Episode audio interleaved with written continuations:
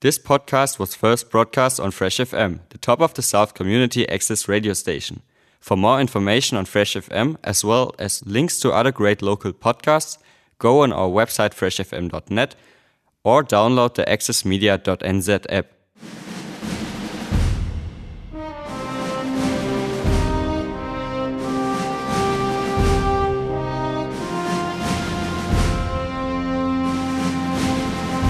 You're listening to Fresh FM. I'm Matt, joined in the studio once again by Chris from the Nelson Film Society, which means it's time for us to look at the upcoming film showing at the Suter uh, Tuesday, the 17th of August.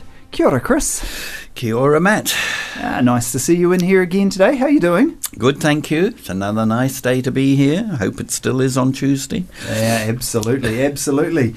So, um, I've got this strange feeling that we've already discussed this film, maybe earlier in the year. Yeah, you're right. We discussed it in late February. It's um, a matter of life and death, and it was to have been the first film for our 2021 season. yeah.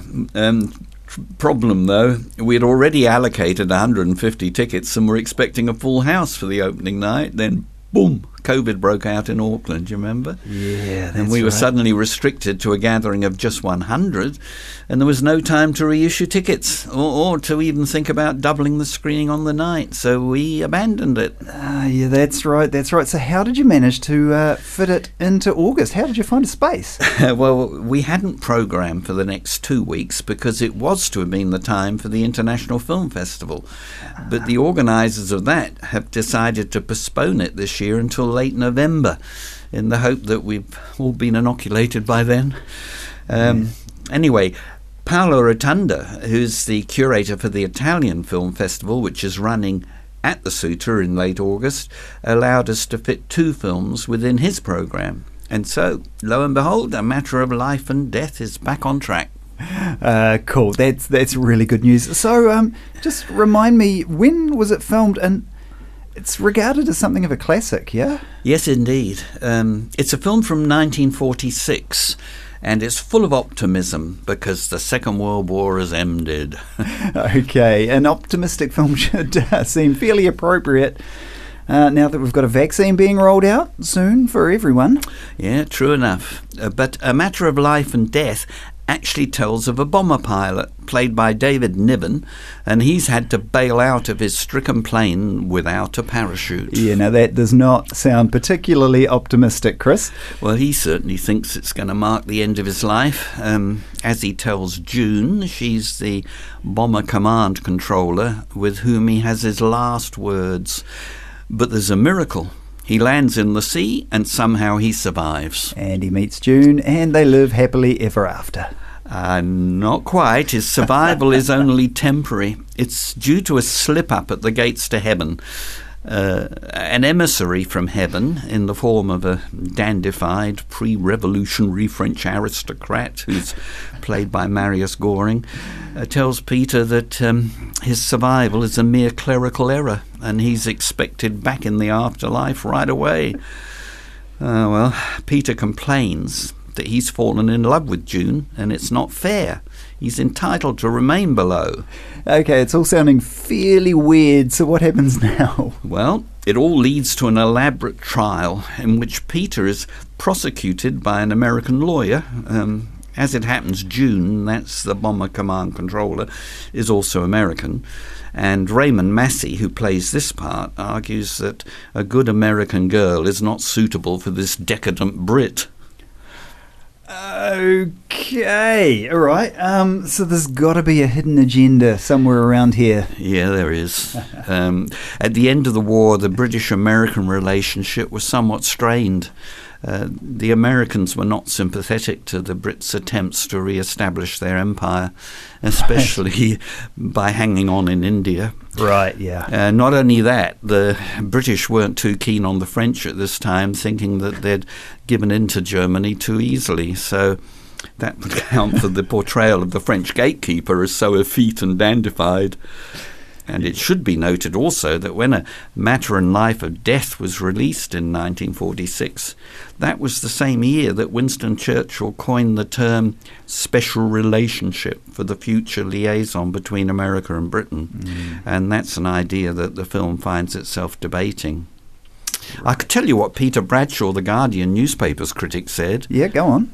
He, well, he said that the directors, and this is quoting him, Powell and Pressburger are telling America and the world that just as squadron leader Peter Carter does not want to go to heaven, so Britain itself is not dead. It does not deserve to be consigned to history along with those effete and irrelevant periwinked Frenchmen Britain lives in partnership with America. Uh, it's pretty deep. Oh, yeah. Wow. Intriguingly, too, it was in 2017 that the film was re released in this restored version that we're going to screen. And that was the year that the Brits voted to leave the common market. So the portrayal of the French in a negative fashion mm, could also be prophetic. Uh, yeah. So, so what do you think your? Uh, yeah, no. Sorry. So, do you think your audience will see this as a political film? Well, it's not necessary to read it like that. Um, the film was enormously successful as romantic fiction. The love affair is central to the tale. Uh, plus, it was a tour de force of filming. How? In what way? Well, basically, in its use of colour and black and white. Um, ah. Colour required a very expensive process using three times as much film as black and white so that it would provide three different tints, and they blended that into one for Technicolor projection. And it was also very fortunate that by 1946, the armed forces no longer had a right to all the film stock. And so it helped too that Michael Powell, uh, one of the two directors, was an expert with the use of colour film. Okay. So was there a purpose in switching from black and white to colour in the film? Yes. He used colour for the present, for the scenes in the burning plane and on Earth with Joan and various helpers, and he kept black and white for the sequences in heaven. Yeah. As it happens, the modernist architecture in those scenes also echo those from the famous German movie, which was Fritz Lang's Metropolis, um, silent film of the 1927, I think Many Film Society members are familiar with that. It's okay. a movie that's been traditionally screened quite often. Sure.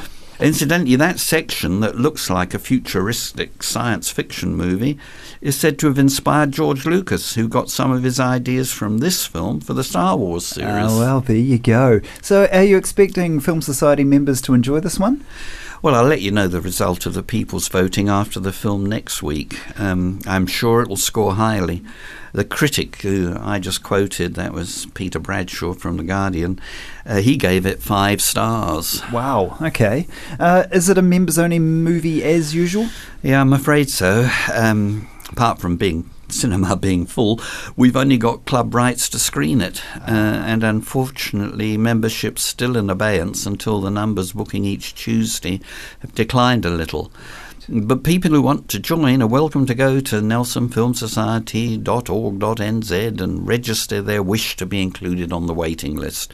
We have about 30 on that list at the moment. Okay. Every week we have had a few free seats.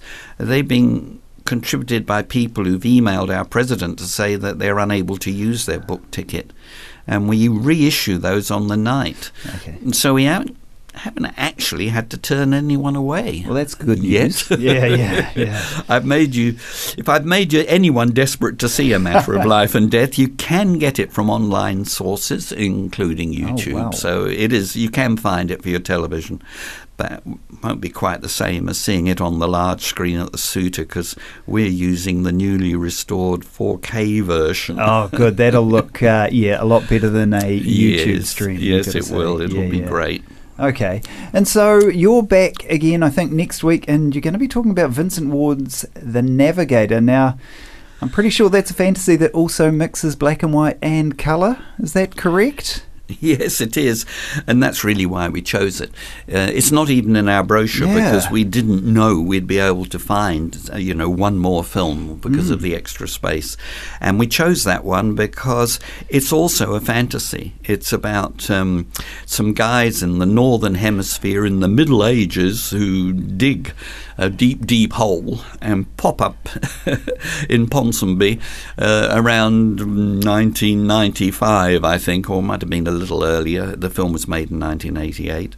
Um, it took a hell of a long time to dig that hole.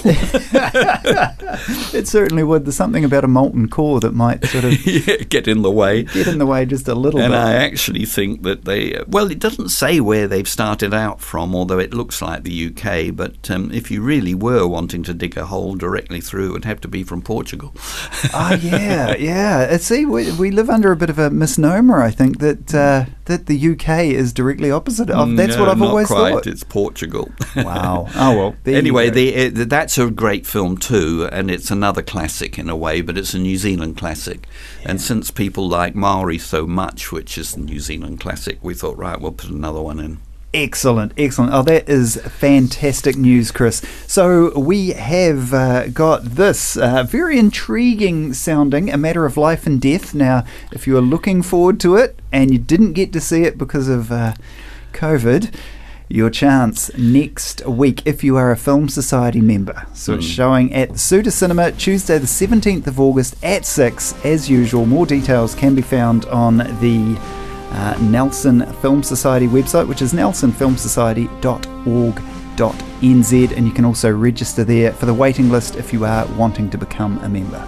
That's fine, thank you. Hey, no problems, Chris. Uh, I hope you enjoy the film. Uh, obviously, you've you, you, you've you've seen it before, but I hope you uh, get a kick out of seeing it again, and we'll catch up again next week.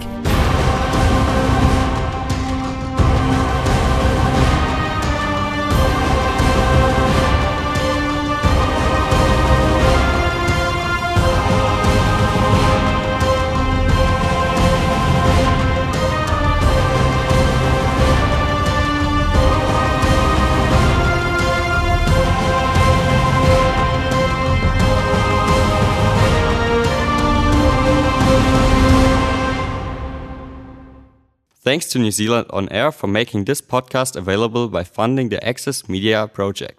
Other great podcasts from Fresh FM are available through the accessmedia.nz app or our website freshfm.net.